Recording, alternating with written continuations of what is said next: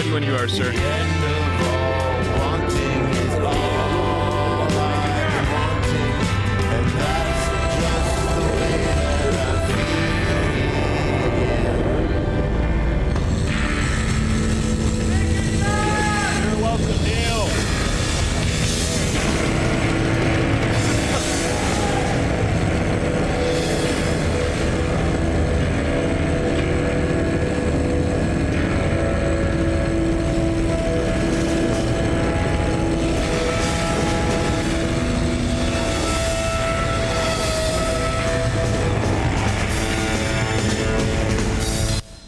This Yes. is hell.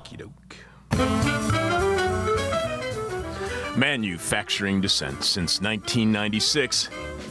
This is hell. So, how you doing? That's good. That's good. Uh, what time is it? 10 a.m. Monday morning? Thanks. On today's This Is Hell, we will learn how those two banal, banal, banal questions that we ask every day and likely are completely dishonest in at least our answer to the first question of how we are doing.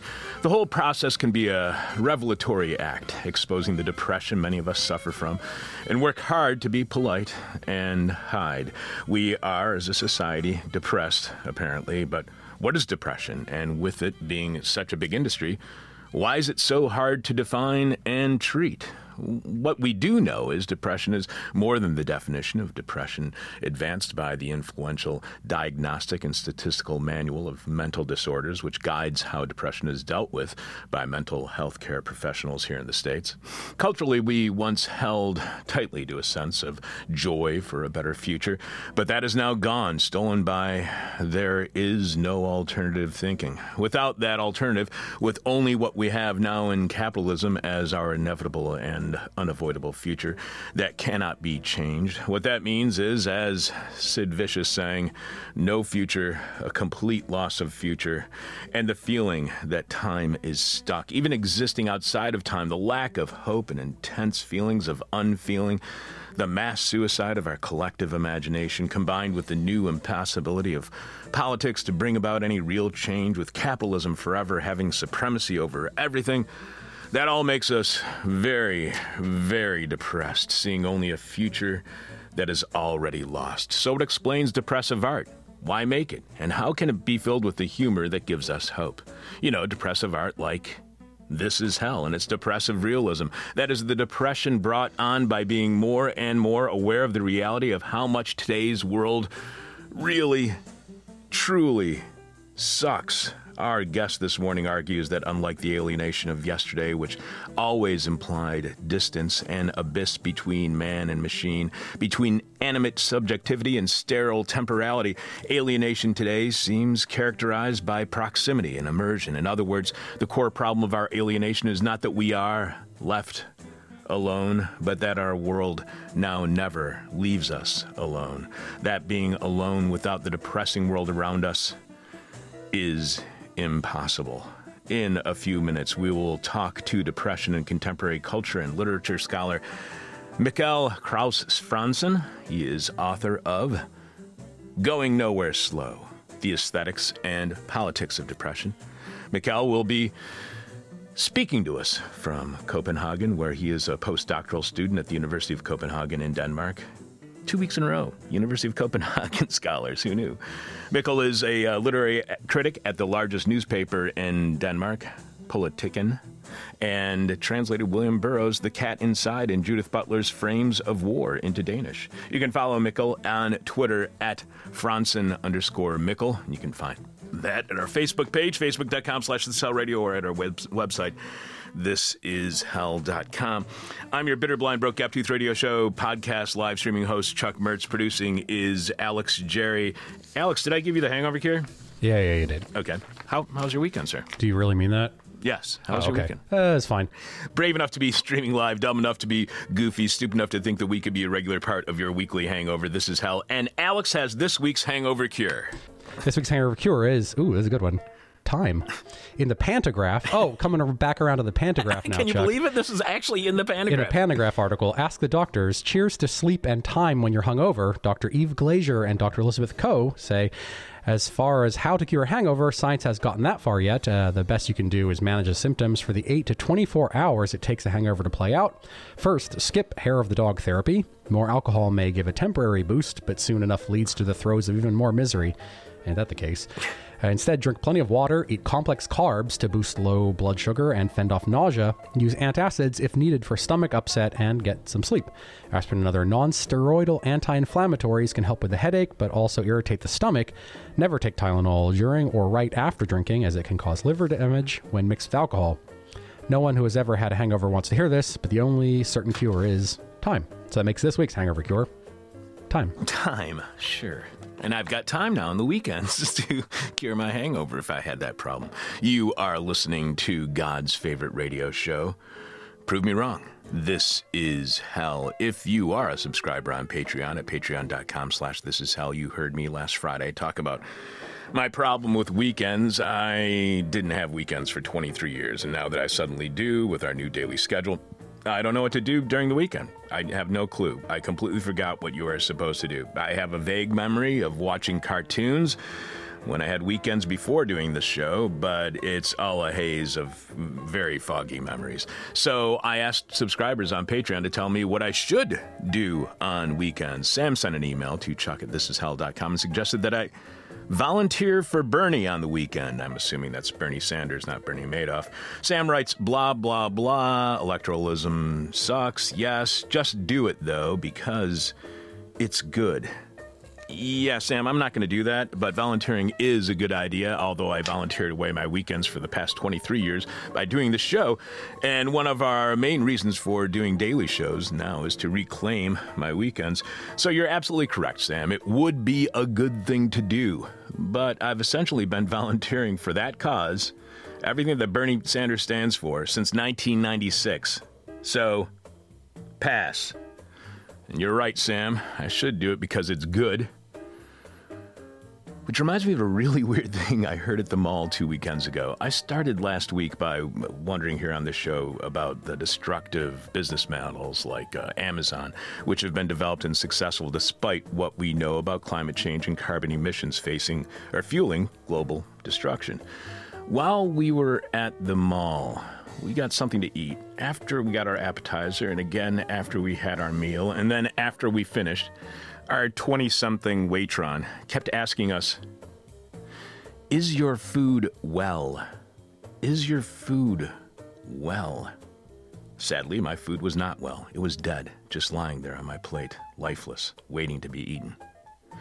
Please, everyone, I'm begging you, do not allow this grammatical butchery to take hold. Do not tolerate your server asking if your food is well, because it's not. If it was well, it would still be grazing in the farmlands or be rooted in the ground. Also, on the show recently, tourism keeps coming up, and not in a good way. Way back in July, we talked to sociologist and award winning writer William I. Robinson, author of Into the Tempest Essays on the New Global Capitalism. William writes Under the new global social apartheid, tourism is the fastest growing economic activity and even the mainstay of many third world economies. This does not mean that more people are actually enjoying the fruits of leisure and international travel. It means that 20% of humanity has more and more disposable income simultaneous to the con- contraction of consumption by the remaining 80%. This 80% is forced to provide all sorts of ever more frivolous services to and to orient its productive activity toward toward meeting the needs and satisfying the sumptuous desires of that 20%. Then a couple months later, in September, we spoke to sociocultural anthropologist and sustainability scholar Amelia Moore, who wrote uh, the book Destination Anthropocene Science and Tourism in the Bahamas. Amelia explained only a few weeks after Hurricane Dorian had made landfall in the Bahamas and hit it hard, that the Bahamian government was prioritizing tourism over people, revealing the importance of tourism for the local economy and how much the islands had become entirely dependent upon tourism as their only means to make a living. A voracious tourism that demanded so much food it destroyed all of the fishing in the area and the fishing villages that once were a mainstay of Bahamian life. Then last week, during our conversation with sociologists Bram Buescher and Robert Fletcher about their new book, The Conservation Revolution Radical Ideas for Saving Nature Beyond the Anthropocene, tourism came up again, which makes sense as Robert, uh, Robert's earlier work is titled Romancing the Wild cultural dimensions of ecotourism. Bram and Robert agreed with Williams' assessment, as did Amelia, that tourism is an industry built on the inequality of the relationship between the server and the served, which Williams says breeds a new global social apartheid. Bram even suggested that instead of the kind of vacationing we do now, where we go somewhere for a few days or a week or on some kind of tour or cruise where you jump from one place to another, constantly seeking famous sites. Rather than that kind of holiday, holiday, maybe we should stay a while, like a month, really get to know the people, maybe do some research on what's happening in the area before visiting, subscribe to their local papers and see what the community is like, where the people who will be serving you actually live 24 7, 365. So, one of the things I wanted to do on my newly freed weekends was get away from it all. In fact, this year I was supposed to, I was going to travel overseas for the first time in my life, and what was certain to be my single biggest contribution to climate change throughout my time so far here on Earth. We were scheduling a trip to Scotland for two weeks, which my 80 year old mother in law really wanted to do before she turns 90 and can no longer travel. But for a variety of reasons, those plans have been scuttled, and to be honest, I'm kind of relieved. Sure, I'd love to see the Mackintosh home at Glasgow University, not to see that jag Charles Rennie Mackintosh's work, but the work of the far superior artist, his wife, Margaret Mackin- uh, MacDonald Mackintosh, whose work is often ignored by tourism guides. Yes, tourism can be can also be just as patriarchal and sexist as everyday life.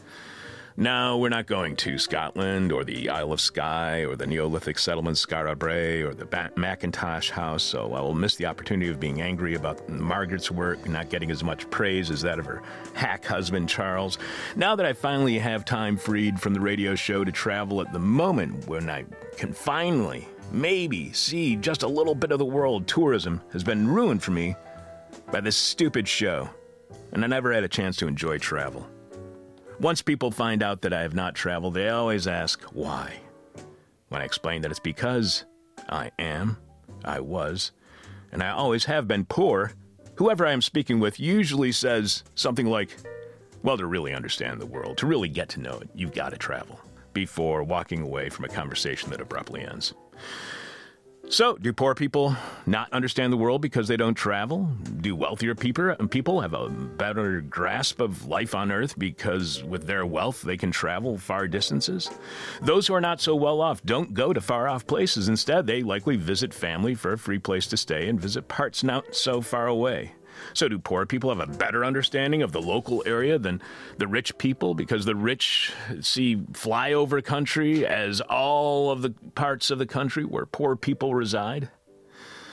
Now that I finally get the chance and the time to travel, the guests on our show, the topics they discuss, the questions I asked, and the way that they answered have ruined the one thing I always told all my friends I would do if I hit the lotto, and that is travel, see the world.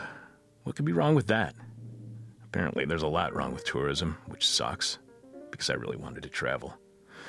That's why, for me, this is hell. Coming up, we all know everything's a political act, so how is our current epidemic of depression political? We'll find out in just a few moments. We'll also have rotten history and what's happening on the rest of this week's shows. Noam Chomsky called This Is Hell Sanity in Talk Radio, so clearly and sadly, Noam's gone insane. This is hell. Depression is far more than the textbooks and diagnostic manuals say it is. Depression is an intense feeling of unfeeling where you live in a present where the future is already lost. Yet we can find hope and humor in depression, and within all of that depression, has its own politics. Here to help guide us through what we do and don't know about our current depressive state from Copenhagen, depression and contemporary culture and literature scholar Mikkel Krause Frantzen is author of Going Nowhere Slow The Aesthetics and Politics of Depression. Welcome to our show, Mikkel. Thanks, Chuck. Thanks for having me. It's great to have you on the show. You can follow Mikkel on Twitter at Frantzen underscore Mikkel. We have a direct link to that at our website, thisishell.com. I just want to tell you, this is a fascinating book. I learned a lot from this book, and I really just want to tell you before we start talking, I truly appreciate the work that you've done here. So thank you very much. Thank you. You start by explaining how two questions form the basis of your work. The first, very simple question is the one that we innocently ask and answer every day How are you? How's it going? The question, How we are doing, is at, at times uh, banal and brutal, as predictable as it is profound what happens what is the impact of depression when we as a culture as a society when we are trained to not be able to answer a question like how are you doing honestly? And we seem to be trained by custom and culture to lie, to just have this as a throwaway question. What does it say about our culture when a question like, How are you doing? is something that has absolutely no value and is just something that is disposable? Well, um, I think it has a lot to say, honestly, and I think that's that uh, innocent question um, says a lot about our fear of of answering it truthfully. It says a lot in that people seem to be seem to be afraid of answering that in in a truthful manner. I mean, people are ashamed of actually saying, "Well, you know." I've had a shitty day. The weather in Copenhagen is awful. When I went up to to pick up my kids from school, one of them was behaving like a lunatic. I'm exhausted. It's you know it's the first day after the winter holiday, and you know etc. etc. But instead, we are supposed to put up this happy face and just say, "Well, I'm fine, thank you very much." Um, so, lurking behind that seemingly innocent question is this whole imperative or ideology, even of happiness. Um, at least that's my argument. So, but we are all supposedly today, you know, the, the, a lot of popular literature today says that we are all in an epidemic of depression. So, if we are all supposedly in this epidemic of depression, have you seen any signs that we are becoming better at actually answering the question honestly of how we are doing. Are we, if we're all suffering from depression, have we found the common bound by bond by saying and telling people exactly how we are doing? Not yet, not yet. Um, because I mean, this is the basic paradox, or one of the main paradoxes of our time. I would say, the paradox being that on on the one hand, um, we are constantly told, also in Denmark, that we are living in one of the happiest countries in the world. Um, and I, I, guess it's the same in Finland and Sweden and, and most of Scandinavia, even, that we are very happy people. And also, we have scholars telling us that. that history is just is this you know constant progress where people are getting wealthier and wealthier and they are getting happier and happier. This is the one side of of the whole thing. And then, of course, the other side and the darker side is that if you look at the rates of depression and other pathologies, they are just skyrocketing. They are just going through the roof. So people are getting more and more depressed while at the same time supposedly being more and more happy. It doesn't seem to make a whole lot of sense. And then again, there is, of course, a, a deep connection between these two uh, between happiness and unhappiness, or between happiness and depression, I would say. According to the 2019 Happiness Report, Finland is the happiest country in the world. Denmark, Denmark is now second, and the U.S. has dropped from 18th to 19th happiest country in the world. I'm really glad that you brought this up because critics often here in the U.S. they use the U.S. ranking as evidence to counter those who argue the United States is the greatest country in the world by arguing the lower ranking reveals that the U.S. clearly falls short of being the best, that the system in the United States is not the best, that other countries are better off than the USA. To you, what explains the seeming disconnect that's taken place from a country's happiness to a nation's I don't I don't want to say greatness, power, if you will. What's the why if the United States is the most dominant global power of the late 20th century, early early 21st century, why aren't we the happiest people? yeah, that's a good question. If I knew the answer, I would be very rich, I guess. Um, but can I just tell you before I get into answering that question that uh, we just had this uh, new commercial from Cocio, you know the the brand that makes um, what's that called? Uh, yeah, chocolate milk. Oh yeah. yeah. Um, and their new tagline is, um, sorry. No. Yeah. So their new tagline is "Make Denmark Happy Again." Of course. Yeah. So um, that is one of the one of the big aims, apparently, uh, to make Denmark the happiest country again, to make Denmark great again by making it happy. And of course, it's it's, it's a silly commercial, but again, I mean, we have this in Coca-Cola saying "choose happiness." We have it in Carlsberg commercials, the Danish beer brand that welcomes visitors to Copenhagen Airport to the happiest country in the world. Um, I guess they haven't looked at the recent report from the World Happiness um, Foundation. So there are all these paradoxes characterizing our time. And of course, it is no measure of how great a country is um, that it is at the top of the happiness reports. Is our unwillingness to say how we are doing, is that unwillingness uh, kind of depression denialism, a defense mechanism? Are we all in a kind of climate change denialism, but when it comes to depression?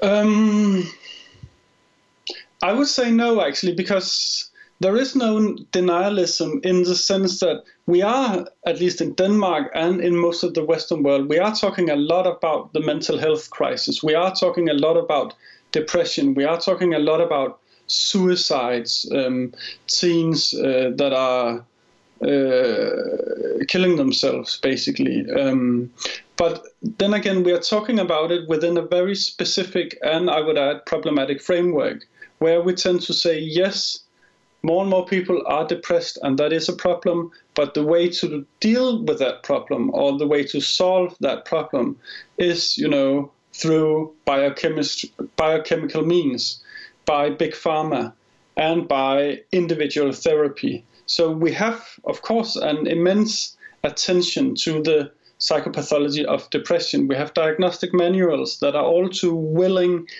uh, to offer general practitioners and, and, and the whole field of psychiatry the tools to diagnose more and more people with depression and, of course, other mental illnesses. But they do it in this way where they say context doesn't matter, causes don't matter.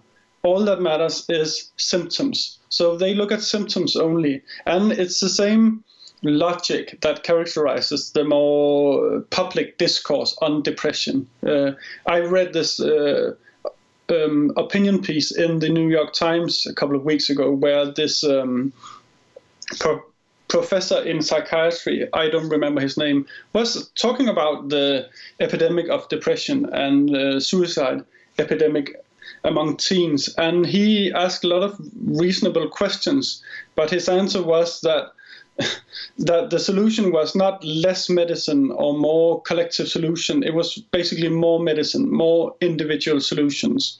Um, so there's not really a denialism going on as much as this very narrow-minded way of looking at the problem of depression. Uh, we have a, a what I call a personalization of depression, which in my mind should be answered by a more politicization of depression. Are we depressed because we will not focus on the causes and context of depression, only the symptoms? Because we've been having conversations on the show lately of uh, whatever the issue is, not uh, looking at the root causes of the problem. Be- and because we're not looking at those root causes, we are not seeing that capitalism is the root cause of many of those problems, that we're trying to not blame capitalism, that we're trying to obfuscate any view of capitalism as a cause for our problems. So, what? So, is are we depressed because we refuse to look at the root causes of our problems? Mm, that has something to do with it, certainly. Um, I very much agree that capitalism is the main culprit here. I mean, capitalism is a system of suffering, and it it destroys people's lives, and it is a machine of extraction, extraction of value, extraction of resources, mental, natural resources, but it's also a machine of exhaustion. It exhausts people. It it it burns people out. Uh, it is just the way it functions. Um, and before we start addressing that problem and that particular connection between capitalism or, capit- or capitalist realism, as the late Mark Fisher calls it, and then the psychopathology of depression, then we won't get very far in supposedly treating, uh, in scare quotes, the phenomenon. Um, yeah, does that answer your question yeah, at no, all? no, it does. Uh, You you also Okay. point, you point out that um, what do we talk about when we talk about depression? You ask how do Yeah. we define it and capture its specificity? How do we deal with this phenomenon without treating it merely as a conglomerate of other previously known mental illnesses? Yet there is something more to depression, something specific that makes it discrete and distinguishable from other related phenomenon. This is why the DSM, this is the Diagnostic and Statistical Manual of Mental Disorders, which lists a set of symptoms such as tiredness, insomnia, suicidal impulses, etc., is not a comprehensive, let alone satisfactory, though perhaps understandable f- uh, from a practical clinical point of view. Uh, so, so does does the DSM definition, can you be depressed without having the symptoms that are laid out in the DSM? Is there depression that is outside of that diagnosis? Because I, I know that this manual is incredibly important in the field, and so hmm. I'm sure that its influence over the field then trickles down to us in the public and the into the layman public, and so maybe their misunderstanding of depression leads to our misunderstanding of depression. So, d- can you be depressed outside of the symptoms of the DSM's depression? I think you can. Uh, that said, I mean, some of the symptoms that they list are obviously real and and and truthful. When you are depressed, you are tired, you can't sleep. So that part of the uh, uh, diagnosis is true, uh, but they don't deal with the causes. They don't deal with the context, um, and that goes back uh, at least to the third edition. I don't mean to be too technical here, but the third edition of the diagnostic manual, DSM, uh, that came out in 1980, that was, you know, the big landslide within the field of psychiatry, and where we had this shift from trying to understand mental illnesses and uh, mental disorders within a historical, societal uh, context, um, and then only dealing with illnesses in, in terms of symptoms. That was a very important event. Um, at first, an event within psychiatry, but then, as you just said, it trickles down in a way, or it spreads um, into the more public or, or popular way of, you know, um, thinking about and speaking about depression. Uh, but of course, there are things that are not included within DSM, which is a bit striking since the latest edition is I don't know a thousand pages, and you know the the number of illnesses have just exploded from the third edition to the fourth edition to the fifth edition. So there are basically, I mean, you can find any any kind of illness in there. Um, the latest being grief, that is now also included in the um, pathological system, um, where it is now pathological in a way to grieve too much or for too long. Um, but there are, I mean, I deal a lot with the temporal aspects of depression, the way that you experience time. And there's been a lot of research done within uh, phenomenology um, that is that has influenced my thinking quite a bit. But that kind of looking at depression from a more philosophical point of view is not in, included in the diagnostic manual. And then, of course, we have all the political issues that are certainly not included at all. And you write about this idea of the potential for pathologizing the normal. Are we finally then, are, are we. Are we coming to our senses and realizing how depressing the world around us is? Or has the world changed to make us more depressed? Or are we misdiagnosing what is common as somehow depressing? Mm, that's a tricky question, to be honest. And I'm not just saying that um, because there is certainly a case of overdiagnosing. Um, but on, and then some psychiatrists would argue that well, the reason that more and more people are depressed is not because of the society in which we live or the work life balance that we may or may not enjoy very much. But the reason that more and more people are depressed is because we have a better system for, you know, screening people. And thus, you know, um, we are able to see that people are depressed, which they were also before, but now we are able to see it uh, professionally. Um, that is, of course, not something that I would agree with at all.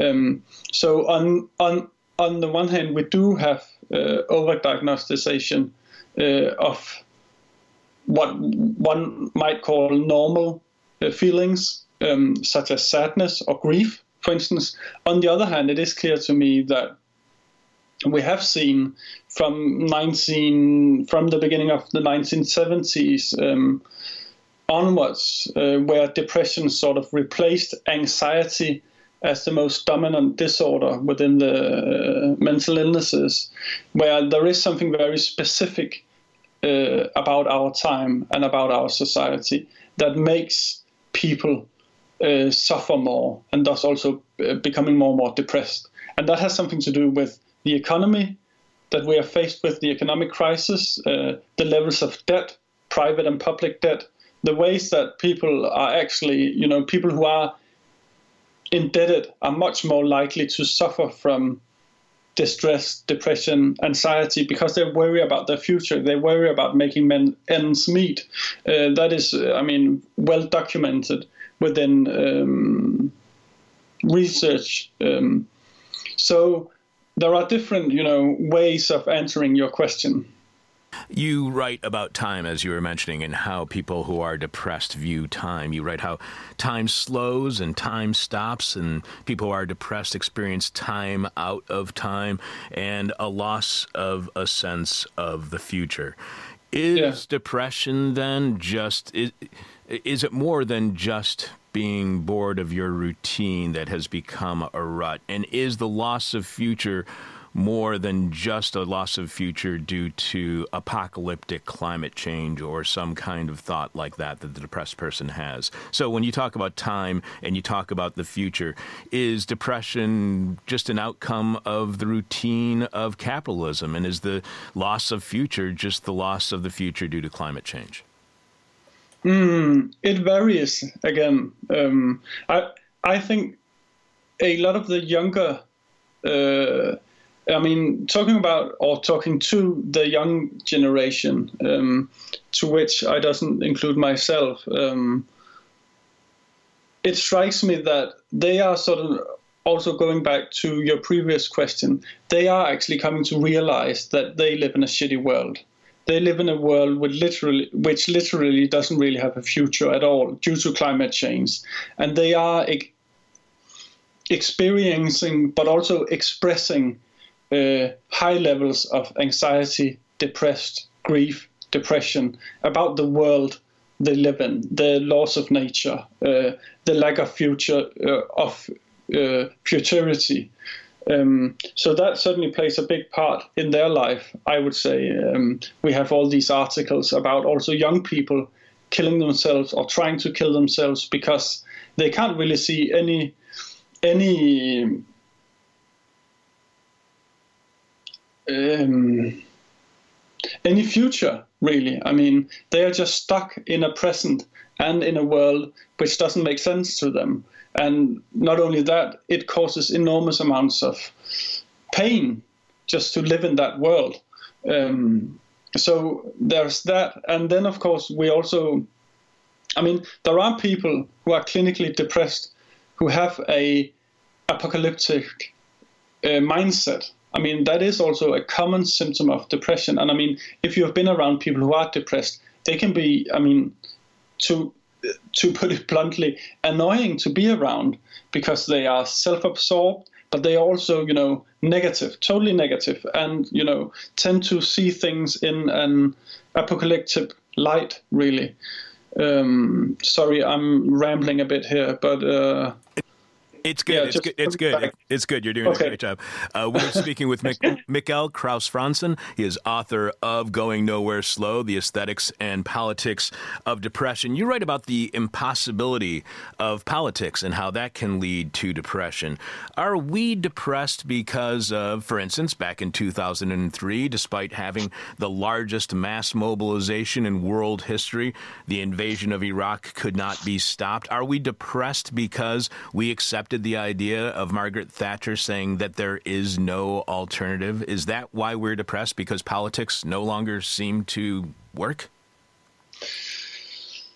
I think that's a plausible way of putting it. Of course, there are no direct causal links here. I mean, it is not the case that, okay, Margaret Thatcher says this in 1982, and then boom, 40 years later, people, you know, are getting more and more depressed. Um, but of course, that world that she not only envisioned, uh, but also brought about, and which uh, Ronald Reagan uh, helped bringing about in the US, that neoliberal world, that world of that uh, policy of austerity and that way of increasing inequality in society, which, by the way, doesn't exist according to Thatcher, that certainly didn't help uh, on the mental well-being of the general population, I would say. But it did instead was, you know, it made people suffer more. It made people lose jobs, but also security in in terms of their job situation. And it is well known and well established that you know if you are in debt, but also if you have an insecure job situation, then I mean the risk of becoming depressed depressed is that much greater than if you were just living in another society. So I would also say that what depression makes manifest is is what I call the contemporary subject's alienation in its most extreme and pathological form. And what I mean by that is that depression, I view depression as a symptom of a world which has basically, where the future has no future, to put it like that, um, where there are no alternatives, as, as Thatcher also put it. And this is what Mark Fisher, the British cultural cri- critic who also suffered from depression and whose writing on the topic has been incredibly important to me. This is what he called capitalist realism the sense that not only is the capitalist and neoliberal system the only viable economic and political order, it also seems impossible to even imagine a coherent alternative to it. And that kind of world without alternatives, that kind of, you know, frozen world or the world where the future is frozen, I think that drives a lot of the um, that drives uh, depression to be sure. Just it's it's almost as if when we're given a lack of choices, we become depressed because we don't seem we like we have that freedom of choice. You write one question that does not concern Mark Fisher is where this leaves the hypothesis of depressive realism, which states that depressed persons are not depressed because they have a distorted or delusional view of reality, but because they have a more accurate perception of reality than people who are not depressed. If hmm. If I am depressed, that's the kind of depression I hear so often from our listeners. It's what this is how our show means is the realization and recognition of the depressive realism around us. As we learn, as we gain in our understanding of what is happening around us, do we get more depressed? Is the ultimate transparency knowing exactly the way the world works as it operates today? Is that just incredibly depressing? Are we depressed simply because we're becoming more aware of what's happening in the world? Well, I think there are two ways of uh, answering that question. The first one is that what I'm skeptical of is the kind of romanticization of depression that can be found sometimes in writings on and about depression, where you sort of get this rosy version of the depressed artist or the depressed genius or the depressed visionary who is able to see the world as it really is. I I think there's absolutely nothing romantic about being depressed. It is, I mean, hell on earth if you are clinically depressed, and there's really nothing to be, you know, applauded, or you know, there's no romanticism involved. Um, that's the that's um, the first thing um, I would say. The second is, um, and I'm kind of I kind of lost the thread here, dealing with the. Oh yeah, um, the second thing that I would want to say is that I don't think thinking about the relation between capitalism or the political economy and the psychopathologies of the present, it is not a matter of epistemology. Um, that's maybe a bit philosophical, uh, but what I mean by that is that I don't think you get depressed because you suddenly see the world as it is, or you see the world uh, in all its horrors. I think you get depressed because you are indebted, or because you have a shitty job, or because you're just you know working three jobs, or because you know you can see the world's planetary situation is just totally bad. But that's not just a matter of perception or epistemology. That's also a matter of materialism and money and financial issues and your bank account and your waking hours and your life and your family and all that and your race and your gender. So I would be a bit skeptical of only seeing this as a matter of, okay, now I see the world as it really is, and then I get depressed.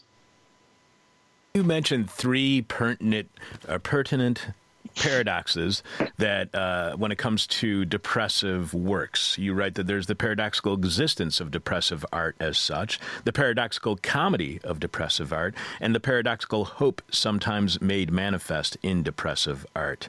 Why is depressive art funny and hopeful? Why aren't they simply sad and hopeless? Why would you want to make depressive art that was funny and hopeful? Yeah, I mean, that was one of one of the things that I found when looking into the contemporary culture and literature uh, that in one way or other deal with depression is that a lot of the works that I read or saw or experienced they were funny they had this dark humor. Uh, and as um, Samuel Beckett once wrote, and I think I quote him right, I mean, nothing is funnier than unhappiness. That's why Kafka is funny. That's why Thomas Bernhard is funny. That's why Samuel Beckett himself is so funny. It's because it's so dark. So there is this paradoxical comedy to depressive art or depressive aesthetics. Um, it's also to be found in mm, the works of David Foster Wallace and Michel Houellebecq, both of whom I deal with in the book.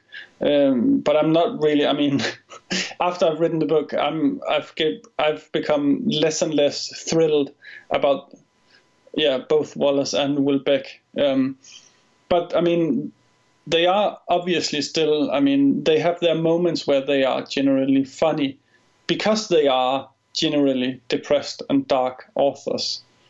Your work also uh, focuses on the art by uh, the expressions by Claire Fontaine and Lars von Trier as well. I just want to make sure everybody understands that we're discussing uh, the bigger picture aspects of Mikkel's book and not discussing the four different pieces of work that uh, he focuses on because I wasn't too sure if our listening audience will have been familiar with those works, so I thought we'd talk about this more in generality. But you write the problem is not when you look at any of these works, the problem is not one of enemy nor of the pulverization of social bonds. This is at most an epiphenomenal problem. Rather, these mm. works tell us that the core of the problem of alienation is proximity rather than distance, mm. the total integration of work and life rather than a brutal separation between the two, a warm, effective economy rather than a cold and abstract one.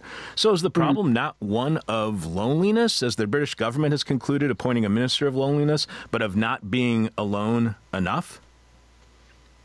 Well, I mean, I found this insight in the book The Noonday Demon, uh, which is a documentary kind of work by Andrew Solomon, uh, who wrote a book on his own depression. Uh, and there he writes that we are not depressed because we are too far away from the things that we want, but because we are too close to them.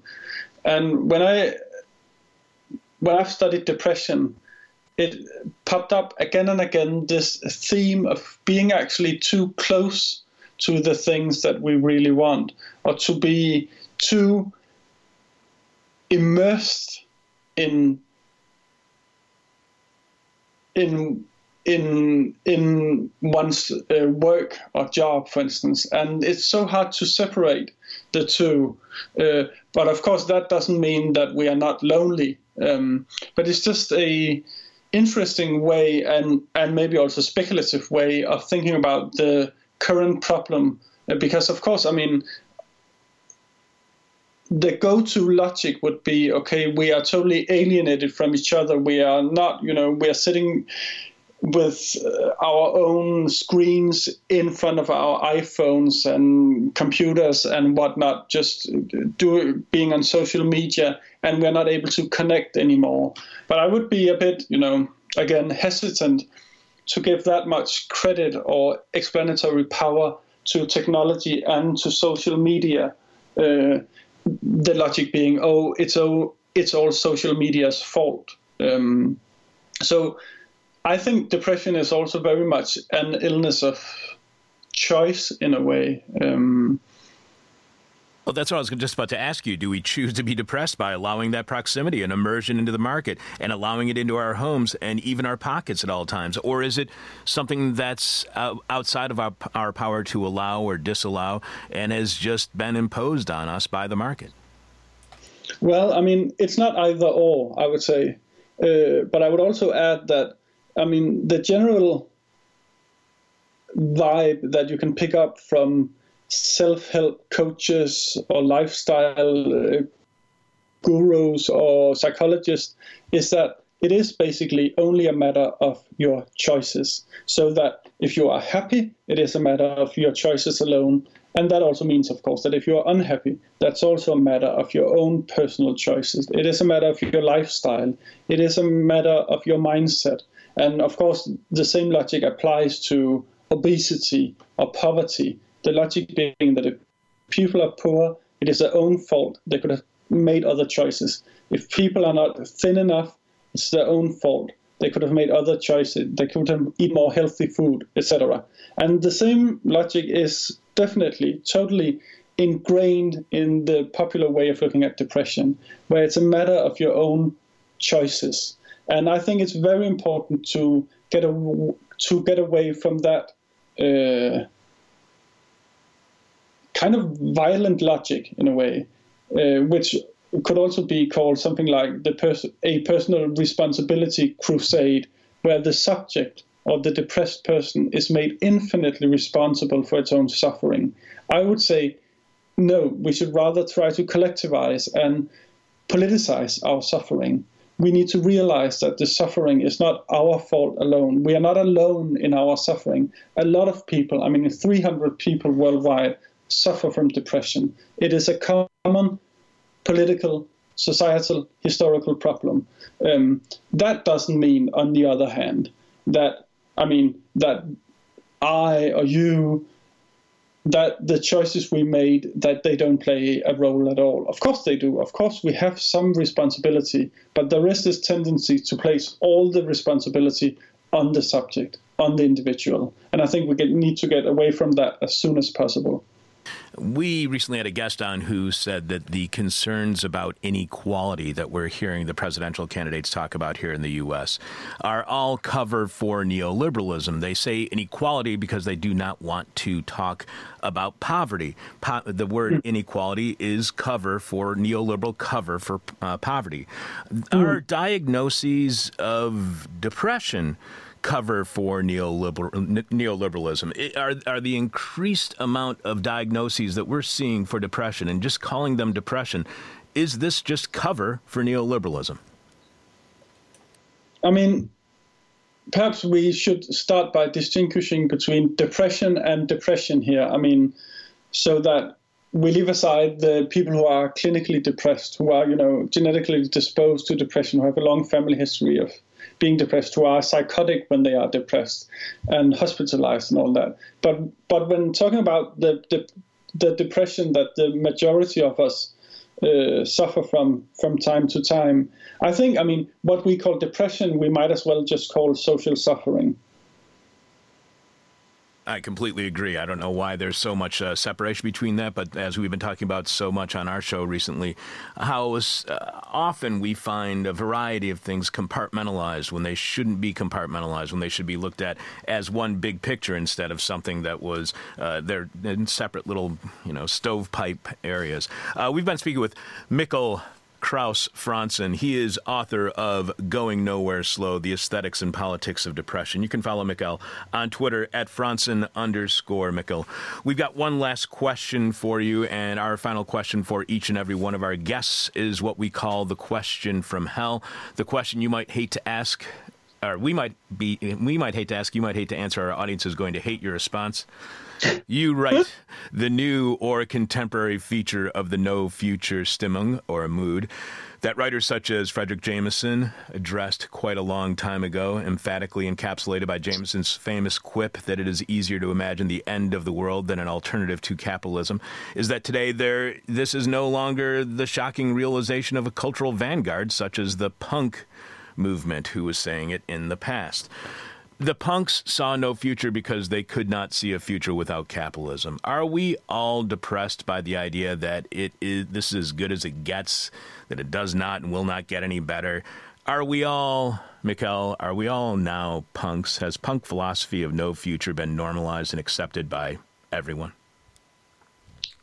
I think it has. I mean, to a certain extent, the answer is yes. I mean, what was a shocking realization to them is now just common knowledge, especially to the younger generation. They all they know all too well that I mean they have no future at all. I asked this question actually online, and uh, I was I asked all the people who were following me, you know, do you think that we're all punks now? And somebody replied that it is very easy to imagine an alternative to capitalism. That that's not a problem whatsoever, and shouldn't be a problem for anybody. Is it easy to imagine an alternative to capitalism? I mean, I think I I I know what the listener is getting at or was getting at. I mean, I mean, reading a lot of science fiction stuff lately, it seems fairly easy to imagine different worlds, different arrangements, uh, alternative economic political systems. Um, but then again, I mean, do we really believe that it's realistic? Uh, I'm not so sure. I mean, I, w- I was at this uh, climate demonstration just to end on a more personal, anecdotal note, um, a year ago or something, with my two twin girls and a, a lot of friends and a lot of people in Copenhagen, and we were there protesting, you know, climate change and all that. But while we were standing there, I had the feeling that no one in the whole crowd really believed that what they were doing had any impact. Um, I think maybe that's also a generational generational question um, or issue or difference even. So that when some of the younger generations they go on school strikes, they protest. It seems that they are actually believing that they can make another world, a different world, and of course it is. I mean, it is there that our hope lies. Um, that's a bit cheesy way to end, but yeah, it's the best I thank, thank you so much for being on our show. This is a fantastic work. Again, Mikkel Krause Frantzen is author of Going Nowhere Slow The Aesthetics and Politics of Depression. This really is a fantastic book, and thank you so much for being on our show this week. Thanks for having me, Chuck. Thanks a lot. Take care. Live from late capitalism, where we know the price of everything but the value of nothing. This is hell. It's time for nasty, gnarly, nauseous, naughty, nerdy, icky, drippy, sticky, goopy, gloppy, globby, gory, rotten history. On February 18, 1943, 77 years ago, this Tuesday, two students at the University of Munich, the siblings Hans and Sophie Scholl, were arrested by the Gestapo for advocating resistance to Germany's Nazi regime. This is pretty much at the height of German power. 16 months prior to D Day, five months ahead of the Allies landing in Italy. I mean, they just suffered a stunning loss at the Battle of Stalingrad, but pretty much right near the top of the height of the peak of Nazi power. five months ahead of the Allies landing in Italy, 16 months ahead of D Day. Hans and Sophie were founding members of the White Rose, a mostly student group that passed pamphlets and other materials hand to hand throughout southern Germany, which is a real good way to out yourself as an anti fascist. You gotta wonder what kind of looks they got near the height of Nazi power when they were handing out anti fascist leaflets to Germans in Nazi Germany. Oh my God, I wish they had GoPro back then. Several other White Rose activists were arrested the same day as Hans and Sophie, and more were caught in the days thereafter. Hans and Sophie were among those found guilty of treason and executed by the very German execution device. The guillotine. Come on, Germany. The guillotine? You mean the master race couldn't come up with their own form of public execution? You have to appropriate France's?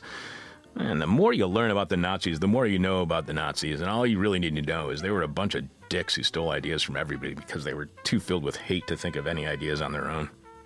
Others from White Rose went to prison until they were liberated by the Nazis at the end of World War II. Before they were apprehended, Hans and Sophie Scholl hoped that the Nazis' dis- recent defeat at Stalingrad would turn German public sentiment against the war. But on the very day of their event, again, of their arrest, again, 77 years ago this Tuesday.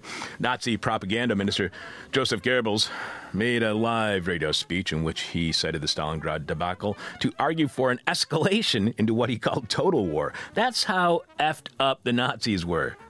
When they faced their first major defeat, instead of reconsidering war, they double down like belligerent bullies who don't know anything but violence. Because that is what fascists are. It was Goebbels' most famous speech, and he made it at the Berlin Sportpalast a major venue which, in the years after Nazi Germany's defeat, would go on to host concerts by, let's see, the Beach Boys, Jimi Hendrix, Frank Zappa, and Pink Floyd before being demolished. Not Pink Floyd, but the structure in 1973. Oh my God, can you imagine tripping at any of those shows in a Nazi uh, stadium? Oh my God, that would have been awful. Well, M. Night Magaldi, quite a twist from Ronaldo, who writes rotten history, except for the stupid jokes. That's all on me. And I'm pretty certain that is the first rotten history segment we've done, where a story about Nazis killing Antifa members in the 1940s Germany ended by mentioning the Beach Boys, Hendrix Zappa, and the Floyd. But I could be wrong. I mean, I have no idea where the Wilsons, Jimmy, Zappa, or any of the mothers of invention, or Roger Waters uh, were during the 40s. Do you? Because I'd be entertained by getting high and watching an investigation into their possible Nazi backgrounds on the History Channel. In Rotten History, February 23rd, 1898, 122 years ago, this coming Sunday, the French novelist and journalist Emile Zola was found guilty of libel for publishing an open letter accusing French President Felix Faure F A U R E. I was going to say Favre, but I think that's Brett Favre, of anti Semitism in allowing Alfred Dreyfus, a Jewish officer in the French general staff, to be wrongly convicted and imprisoned for acting as a German spy because Zola kicked freaking ass. If you've liked our coverage of mining and fossil fuel exploitation and consumption leading to the era of climate change within which we currently live, read Germinal by Zola. I don't remember much of it from college, but the images of the mining stuck with me forever, and they were definitely hellish. The 4,000 word letter by Zola accusing the French government and defending Dreyfus had appeared a month earlier on the front page of a liberal Paris newspaper under the huge headline J'accuse, meaning I accuse, which was the best headline ever written until over 100 years later somebody had the headline. Man trapped in refrigerator eats own foot. In it, Zola argued that Dreyfus was innocent and that another man was the real spy. Zola accused the French army of using fake evidence to set Dreyfus up for a life sentence in solitary confinement, and he charged President for Favre, whichever it is, with being in on the cover up. Zola was one of the most popular writers in France at the time, and his open letter caused a sensation with liberal writers, artists, and intellectuals backing him up, while conservatives, anti Semites, and the Catholic Church called for Zola's head. Because when there's anti Semitism to be had, Catholics and conservatives are always first in line, and they take cuts later on, get back in line for seconds, like it's a regular buffet of hatred. Zola's libel conviction carried a sentence of one year in prison and a fine of 3,000 francs. It forced him to skip the country in a hurry. With barely enough time to pack his bags, he took refuge in London and remained there for almost a year until the four Favre government fell and he was able to return to France. As for Captain Dreyfus, the public scandal resulting from Zola's letter led to his receiving a pardon after five years in prison, which is awesome, but still, five years in prison because the French military and lots of its people were anti Semites. A few years later, Dreyfus would be completely exonerated. Whew, finally. The story ends well. Wait, but that would come only after Zola was killed at the age of 62 by an accident that spawned many to believe in conspiracy theories. That accident is home, a blocked chimney, and he dies from carbon monoxide poisoning. You think that might be a conspiracy? You think? So, French anti Semites executed someone for defending a Jewish person who was unjustly accused of a crime, and apparently the irony was lost on all of them. That's Rotten History, and This Is Hell. Alex, who's on tomorrow's Tuesday's Live? This Is Hell streaming at 10 a.m. Chicago time here on This Is Hell. Yeah, real excited about this. McMansion Hell's Kate Wagner will be back on the show to talk about her new Baffler piece, Staring at Hell the aesthetics of architecture in a ruined world. Extremely on brand. I know. I'm really looking forward to this. Uh, and uh, if you are living in the Chicago area and you want to see McMansion Hell, all you have to do is just drive around the northwest side neighborhood of Sauganash. It's it's everywhere, and uh, it's fun to laugh at millionaires' homes while they're sitting in their cars on their completely paved front lawn where they display their cars on a regular basis. It's disturbing. I'm your bitter, blind, broke, gap tooth radio show host, Chuck Mertz, producing this week's show, Alex Jerry. I want to thank, thank Mikkel, Alex, and Ronaldo for working on the show today, for being on the show. Truly revolting radio. This is Hell. Talk to you tomorrow.